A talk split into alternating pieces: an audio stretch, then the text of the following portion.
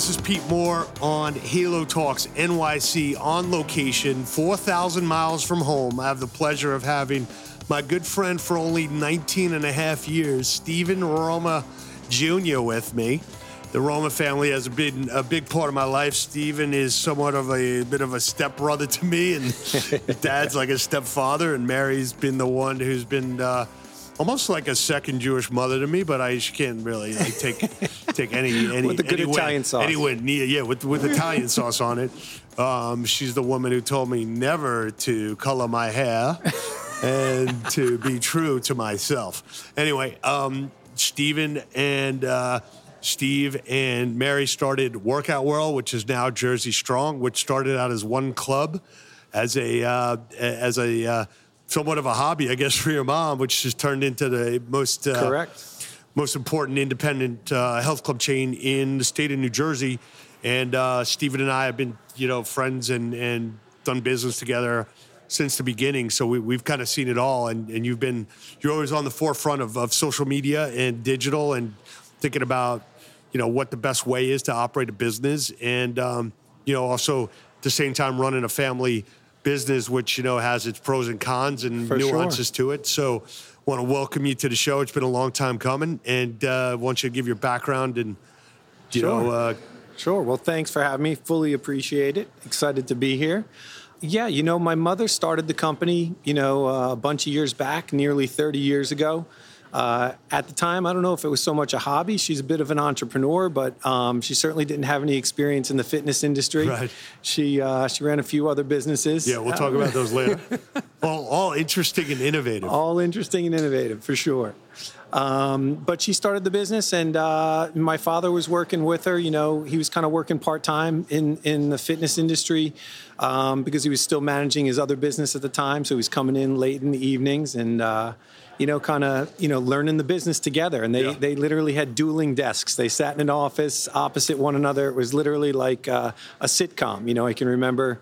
It, it would have actually been a good sitcom Oh, at the would- time, but it would have been like bigger than the Kardashians. It would have Oh, been the Romans at a Point. Pleasant. Oh, totally. That'd Wi- have been without insane, doubt. actually. Now I think about it. but yeah, I mean, you know, so my mother started it. We had one club at the time, and then uh, you know, kind of grew from there. And and there's, you know, I went ultimately went to school, um, not knowing exactly what I wanted to do, but you know, then figured out that you know, fitness was going to be it. This was the family business, and let's uh, let's see what we can do. Yeah. Now you, you, you went to school though in, in Colorado.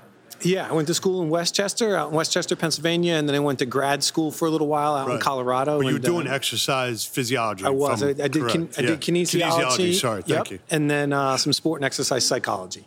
You know. So so coming back, you know, and uh, if we want to take people back, you know, a little bit of a throwback, you know, it was wow, Sure, workout yep. world, and and you had the.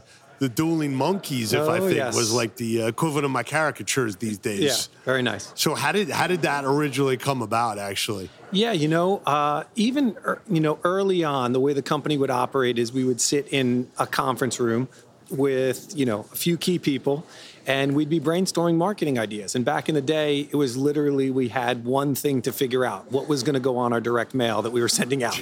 that was it. those There were the, those, oh well, the problems. yeah, the problems. So it was literally, you know, what's going to be on the front of it? What's going to attract attention? And I mean, we were reading articles and flipping through magazines and, you know, trying to uh, put some good content into our brains to maybe, you know, figure out what it was going to be. Ultimately landed on, well, babies attract attention and so do animals. And we read this article and we said, okay, let's see. We don't think babies are going to work, but let's flip through some animal pictures. And we found these two monkeys that somehow became a mascot and became extremely memorable. So Yeah. at the time, there wasn't a tremendous amount of fitness advertising in the market, and the monkeys just started to become something that everybody remembered as part of workout world because we were on billboards and, and ultimately the direct mails as well. Yeah, I remember back in the day. Um, I remember your dad used to say, like, you know, we're basically in the uh, in the billboard business, and like you had some guys that would like give you like advance notice when like certain key cross sections were coming to market. Totally, totally, yeah. If you think about that, that was like the uh, equivalent of like uh, Google uh, key AdWords, you know, like before before Google. Oh, a- absolutely. You know, it was funny just even thinking back to seeing these monkeys on these billboards. Yeah. And I mean, and this was when there used to be small space billboards as well. So we were able to get lots of volume, cost effective, being a lot of local markets, you know. I wonder if you got a case against maybe like uh, Geico, maybe like whoever the director of marketing is for Geico, like basically came up Hey, and be they- like, "Yo, those wow guys are onto something." Animals work apparently. Animals work, yeah, yeah, yeah. you better chick, pick, pick your animal wisely. But thankfully, like, it's not a celebrity, so you don't have to worry about like a couple of monkeys getting into a True. DUI or like a, uh street fight or something back in the Yes, absolutely. Yeah. So, I mean, one of the things that you guys were always really good at was driving a lot of traffic. Sure. And, uh, you know, whether that was billboards or whether that was hype or whether that was a sales process or the people that you had. So, maybe talk about how that started, how like that became something that you got comfortable with and saying like, look, like we got, this is a volume game. Obviously, we're getting people Sure. results and bringing people in. And then how you, and I talked about this probably, you know, like 12, 15 years ago, and you were like always like you were always like a couple of couple of months or a couple of years ahead of like here's what's happening next. Here's digital. Here's lead gen. Here's Yeah. you know promotional. Here's like gift cards. Like talk about what you do actually from like reading and Sure. and work and how you think about you know sales and marketing. Yeah, absolutely. Open. That's a big question. So Yeah. pick whichever one you Yeah, want. My yeah, bad. My bad, dude. I won't do it again. It's all good. It's all good. um, yeah, you know, I, I early on in the business, uh, you know, I learned frontline sales, like mono, mono, knockdown, drag out for you know a thirty dollar a month membership. and right. and so my perspective was put out lead boxes. That's what I learned. Go do promotions. You know, hawk people down to fill out a lead slip and do all that fun stuff. So Yeah. that, that's sort of what I was brought up on originally, and that process worked for a really long time. But you know, we we would certainly do direct mail. But over time, what we sort of started to realize is that there was, I, I don't know if theatrics are the right word, but there's certainly something to be said for for gaining some PR. The monkeys Sure. had done that for us early on, and you know, so my perspective on marketing sort of grew from that frontline sales experience, like what it actually took to get somebody to walk through the door. So it was very granular. You know, it was sort of direct response in, in, from that perspective. Yeah, was there a um? You're you're a pretty humble guy, and you're not like you know like like Brian Mitchell as a good example. You don't like run into a room and be like, "Yo, bro, Roman's here," right? And So like, Try not how did to. you? Um, right, of course, Yeah. because that's not that's not who you are. But but when you're in sales, like you got to be you got to make a presence. Absolutely. you got to make an impact and.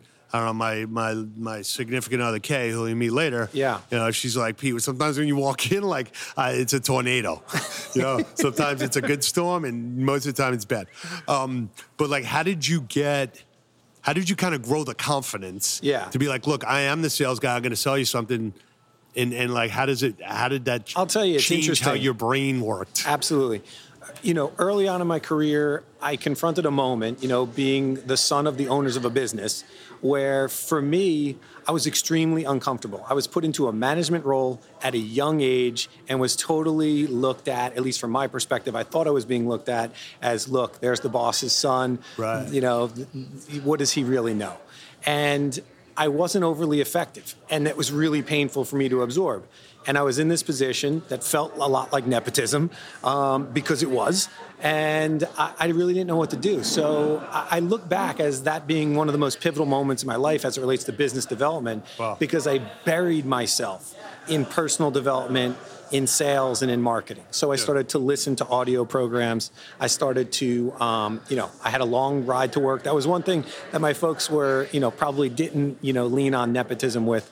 And uh, that was, I worked at the club. That was probably like the furthest one from where I lived. So I don't know Pur- if that was purposely I don't know if that like, was uh, purpose or it's just kind of the way things rolled out. But I had about an hour commute. Interesting. So good time for audio programs, but I immersed myself in it and started to learn management and leadership and you know sales and Because you used to be, marketing. uh, yeah, I went through this period and I was running Fitness Insight back in the day and I needed a lot of self help at the time because Yeah. like I was running that company and Oh, yeah.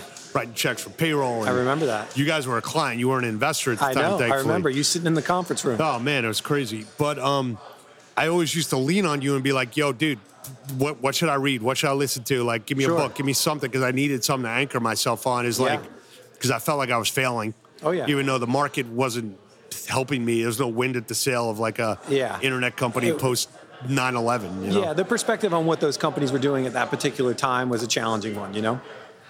Yeah. So you know, as you kind of got to you know got more confidence as you kind of Totally. read up on it, and look, I used to come to you and be like, you're like my resident expert. You Yeah. know, like I used to reach out to you if you remember. Sure. Back in 2002, 2003, and say, Yep. hey, what do you think I should do? Yep. Not because you were a client, not because you were my friend, but because you were an expert. I appreciate that. Okay. So as I think back to that, when did you when did kind of the when did it tip over to be like, you know what, I'm not the son of the owners. Yeah. I'm actually I actually know what I'm talking about and I I I, I can execute on this. Sure. I think I, you know, it happened a little bit progressively, but at the same time, you know, again, a little bit of a moment in time, you know. I, um, you know, as a company, we would read leadership and marketing books together as a team, and we'd have it was basically like a book club, and we would get together on Fridays and dig through those. And um, you know, one of them was uh, was Good to Great and you know it's a you know pretty historic business book. But one of the principles in that book is you know to get comfortable with arguing and debating. Mm-hmm. And so for me that was a really big moment because i kind of came to the conclusion that i like to argue and debate and i have strong opinions. And let's just figure out what the right answer is in this equation. And i'm going to mm-hmm. argue and debate it.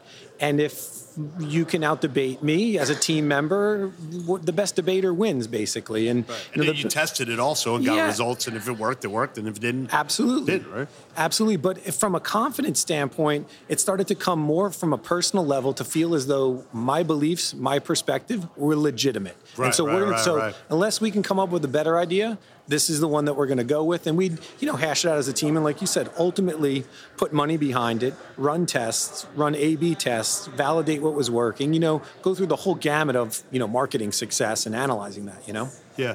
So, you know, when we met, I think you probably had like, I don't know, maybe three clubs, I'd say is probably Yeah. when we originally met Yeah, correct. And then, um, you know, as things evolved, you know, we've, we become co investors and other things. We become, you know, having, uh, you know, cold fired pizza, uh, you know, down in Point Pleasant Beach. Oh, yeah. Absolutely. I've been to my first pickleball tournament, you know, you know, with, with, with your, uh, with your dad and, your mom's lectured me successfully many times.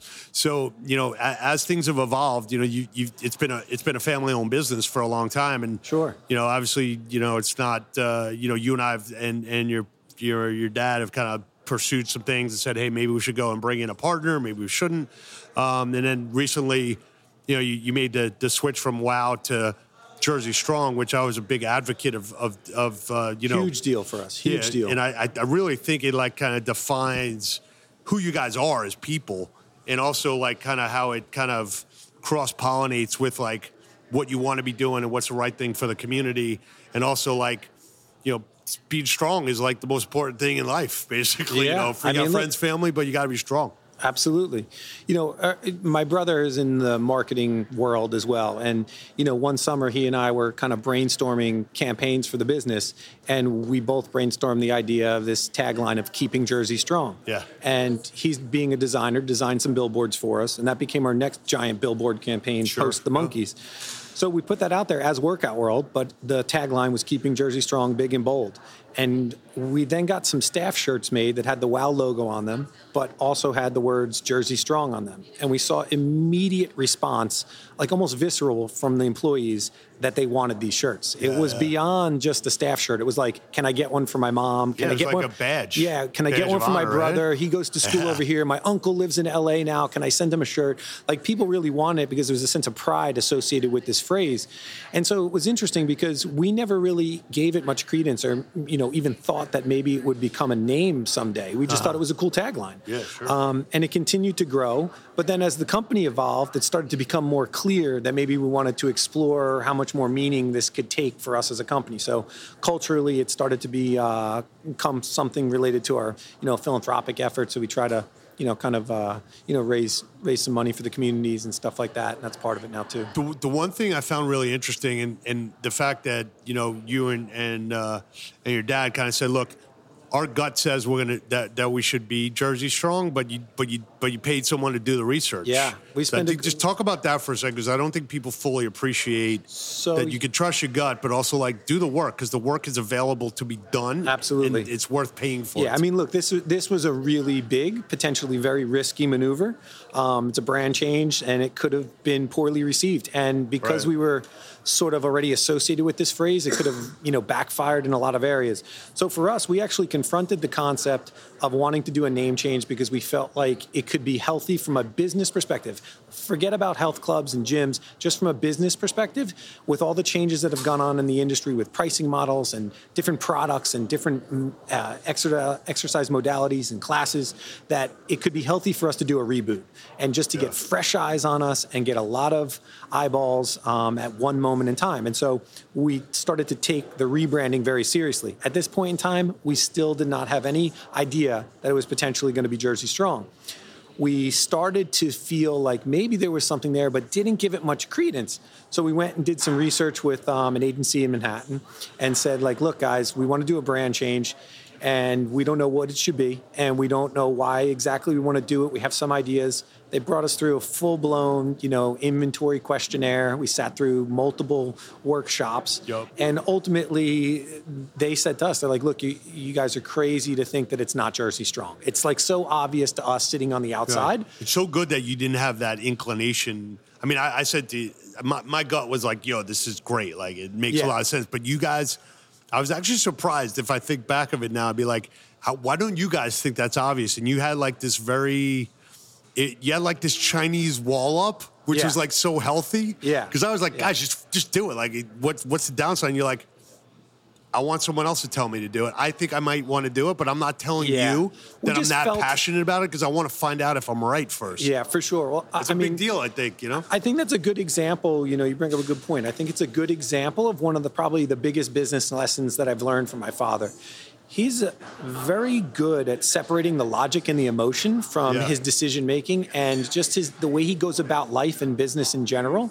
Um, he's really really good at that. And so when it comes time to make decisions we're all very particular about the process we go through and the state of mind we're in when we make those decisions. That's great. Um, that's great. so we try not to get sucked in. So what we were really cautious against was we were very emotionally attached and connected to Jersey Strong, and we wanted to make sure, as we would say in our conference room, don't believe your own bullshit. Right, like right, this right. is this is. You're allowed you know, to curse on the podcast. Yeah, we could way. do that. It's yeah, full full blown. Full. Um, so yeah, so for us, that's what we were guarding ourselves against. Yeah. We wanted to make sure we got a lot of third parties, a lot of people who were close to it, who knew of it, a lot of people who knew nothing of it. We spent a good deal of money on surveys, both to the general New Jersey population as mm-hmm. well as to our membership base, as well as live surveys and mm-hmm. interviews. I mean, we did a, a, ton of research to validate the fact that this was the right move. The know? one thing I like about how you guys approached it, which now that you tell me that, it, it's deliberate. Like if I go into an ad agency and I say to them. Um, hey, I want to I want to do like Halo talks, and I want it to be this way. They're gonna they're gonna do it the way I want them to do it because they yeah. want to please the client, right? Correct. So you guys kind of went into this and being like, look, I don't know if I want to do this. I'm not really passionate about it. You tell me what the answer is. Correct. Which is strategic, not Correct. you know emotionally driven. Correct. Look, if we wanted to hire a high priced ad agency to just design a new logo for us right. and put together a branding deck, I mean, we, we could do that. You know, we explored those options, but ultimately we came back to what's the decision we're trying to make here, you know, and is it the correct decision? Right, right. You know what right, I mean? So we yeah. needed to get past go. Literally, we were probably 75% of the way through their process and they still hadn't convinced us. So yeah. for them, it was a very interesting dynamic. To your point, because they were you were sending me stuff along the way too. Us, I mean, they yeah. were selling us the whole time. Right. But you which, were already like emotionally sold. Oh, like in, we like, wanted it to add to up, right, right, but right, yeah, but to them, they they had to re kind of re-educate and resell us on it every meeting. I mean, I think it's a great lesson for people to think strategically about vendor relationships, partner relationships, even going into a deal. I, there was a guy who runs a very big health club chain as an aside story here, and he said, "I will never meet the owner of a business that I want to buy. Never meet him." And I'm like, "Well, why not? Like, don't yeah. you want to learn like how these sure. guys think?" I'm like, "Nope, I don't want to learn. Other people can learn." I want to look at whether it makes sense for me because that guy's not going to be or that woman's not going to be part of this business. So I'm looking at, I'm, I'm doing an asset deal. Sure. I'm not doing a relationship deal. If I meet them, it's going to cloud the way I'm going to make this Absolutely. decision, which is really interesting. Yeah. You know, if you want to do a partner deal, it's all about who the partner is. If you want to do an asset deal, it's all about the asset. Yeah, anything that enters the equation can cloud it for yeah, sure. Yeah, Agreed. so you basically, would, uh, I, I think people should uh, takeaway here should be treat your vendors or treat your advisors as if you are not swayed by anything that they are going to tell you and don't give them the ability to like lead on into what you're thinking because it's going to cloud what you get back. Look, yeah, I mean, there's no doubt about it. Certainly from a, big, negotiating big standpoint, in a lot of different scenarios, any information that you divulge, you can you can only expect is going to be used in some way, you know, in sure. the art of this deal, sure. right? hundred percent. Yeah. So you know, as you think forward, um, you know about the business, the name change went well. Sure. Um, you know, it kind of it, kind of had a nice like, you know, jumping off point where like Workout World kind of was already associated with Jersey Strong. And yes. It, it was like synonymous and used to have the Jersey Strong, you know, uh, magnets on the oh, back, right? And we still have them. I mean, we've yeah, probably yeah, given yeah. out uh, at this point probably you know half a million of them. Yeah.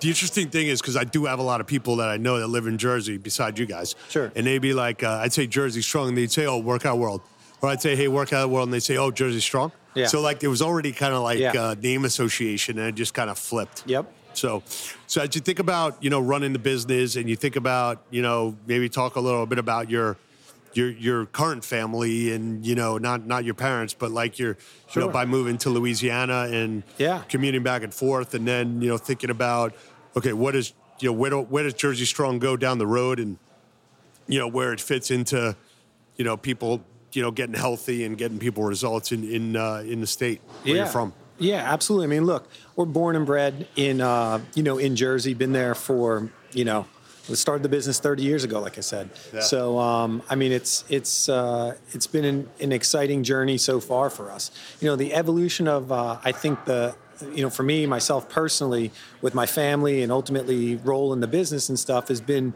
just an awesome ride, surrounded by awesome people. I mean, literally, we have a super strong team, committed, deep roots, been with us for many, many years. I mean, mm-hmm. it's it's the culture that really allows us to kind of operate. Yeah. You know, currently I live in Louisiana. That's where my wife is from, so we decided to relocate the family she down spent there. enough time in Jersey, right? She so was, you got to give back, right? yeah, I mean, look, she was Quid she, pro quo she, she was she was there for a good 16 years. Yeah yeah, so yeah. it was good. We have four kids. You know, our oldest is 11, and our youngest is uh, about to be six uh, next week. So it, we got our hands full. You know, one girl and three boys. So baseball practices, dance recitals, nice. football games, and the whole nine yard. Doesn't stop. And then as it relates to the business, you know, my, my role in the business, CEO, I do a, a, ton of driving the marketing. That's really the cornerstone that I occupy and push forward on. Certainly operations are a key ingredient as well. But in terms of, you know, day to day operationally and, and really being involved in the business, you know, for me, it's all, you know, probably, I'd say 75% of it is remote. Uh-huh. And we do it through video conferencing. And I have my morning meetings with my team and we kind of dive into it. But one of the things, you know, I was just talking with Brian Mitchell about this before. One of the big values that I've seen, and I think the team has seen as well, with me being slightly removed from the day to day operations, is it actually has enabled me, as it relates to my role, to focus more on what's important. To your point earlier, I'm slightly less emotionally attached to the weeds of what's right. going on at any given moment. And I have a bit more clarity to kind of help guide things accordingly, maybe ask questions that mm-hmm. wouldn't be as obvious if I were in it, you know, on a day to day, moment to moment. don't get me wrong, you know, working 10 hour days just doing it from a different place and having sure. video conference calls. So i'm fully in it. I'm just not you know bopping through the corporate office well i mean much. i mean charlie from charlie's angels was about the most effective you know there uh, we go. you know they solved a lot of crimes. Yeah solved, i mean pretty much every i don't think there's one unsolved crime in all of charlie's angels as far as i know. But um, you know as you look at going forward here you know in closing jersey strong your your amenity set, your people, your culture. You got the PT, you got the Group X you know, um, you guys are you guys have a formidable position in the market in New Jersey, and you know maybe just in closing, talk about where your position is, why you feel that position really is, you know, sure. a moat. Because yeah. you know I got a Planet Fitness, which could be you know a nice little laundromat that opens up, and yeah, they'll take members, but they might even feed more in over time. Yep. And I got these boutiques that you know, good luck trying to you know market against the Jersey Strong brand. Yeah. And um, you know, you might be around and you might be a little manual weapon of mass destruction for a couple years, but I got a business, been around for 30 years. We're going to be around for another 30 years if we choose to stay independent. And um, yeah, you know, we got the right team in place to, to well, execute. I think you know it's been uh, the industry's gone through a lot over the past you know call it you know 10 or 12 years. We've had this you know kind of Planet Fitness low price phenomena kind of hit hit the industry, which sort of threw everybody on their ear at first. And then, of course, over most recent times, we've had you know these boutiques that are offering you know a very experience-oriented product in a very you know localized, community-oriented, typically embedded in a community in locations that health clubs can't get into, and they're charging higher prices and they're offering more I'll say a more intense experience, right? Um, refined. So, you know, for us, we've been evolving and absorbing all of that, the changing dynamics in the industry. And so that's evolved our product, not only the way that we look at it, but ultimately the actual physical product that we deliver to the customer. Right. So for us, you know, it was very early on, we got onto the personal training bandwagon. So we understood we needed to sell memberships. Key ingredient to the entire business model, you got to sell a bunch of them. The secondary revenue stream was personal training. So for a very long time, we'd been doing personal training, but there was always this missing gap in between. And the boutiques really kind of leveraged that and took advantage of that opportunity. Right. But clubs never really figured it out. And I think once we realized that there was this concept of sort of one to many, which was kind of like our you know group experience, and there was this one on one. Well, where does the one to few fit? Like, Sure, is that sure. a part of the product? Mm-hmm. And so we incorporated that element to the product, and now ultimately have kind X of Lab? yeah. So we have like three different, you know, call it four different paths someone can really go on, and it's really a combination of any one of them. But it's hey, come on in, big club, beautiful club, pretty club, friendly people, all that great stuff. Right. Do it on your own. You can hop into a large group training class, which you know have you know 40, 50, 100 people in it. You can go into a small studio class, which is our X Labs program, which we've got you know seven different programs of you know you'll have maybe six to 20 people in those rooms, and then we have our um, our one-on-one personal training, and that's kind of like our suite. So in terms of feeling like oh, do we have a moat around us to a certain extent? I think from a product standpoint, we've you know I don't know of too many other you know modalities that are going to be able to come out. I think it really comes down to the type of guidance you receive and what the ratio is between the practitioner and ultimately you know the the kind of leader of that parade. You know, so what is how many how many participants are there to one instructor or one trainer? Sure, You know, sure. And I guess um, I guess part of that's going to be for you to figure out from a marketing standpoint, like how do I tell everyone in a short amount of time everything that you could do inside of here Yeah, that's sure. actually best in class. yeah, totally. Right. So. So um, look, it's great talking to you. Obviously, Yeah, we've been friends for a long time and Good stuff. confidants and uh, you know mentor, mentoree, whatever relationship, whatever the Fantastic. If it's financial, I'm helping you. If it's marketing, you're helping me, and we're kind of meeting somewhere in the middle all the Yeah. time. So um, congrats on the success. I'm glad things worked out with the you know remotely running the business and then being in the ground all the time and when you need to be and. Uh, you know, mad respect for the Roma family, and uh, you know, look forward to working with you guys Can't as wait. often as possible. Good stuff. All right, baby. Yeah, Good to see you. Great. Thanks, Pete. Thank you.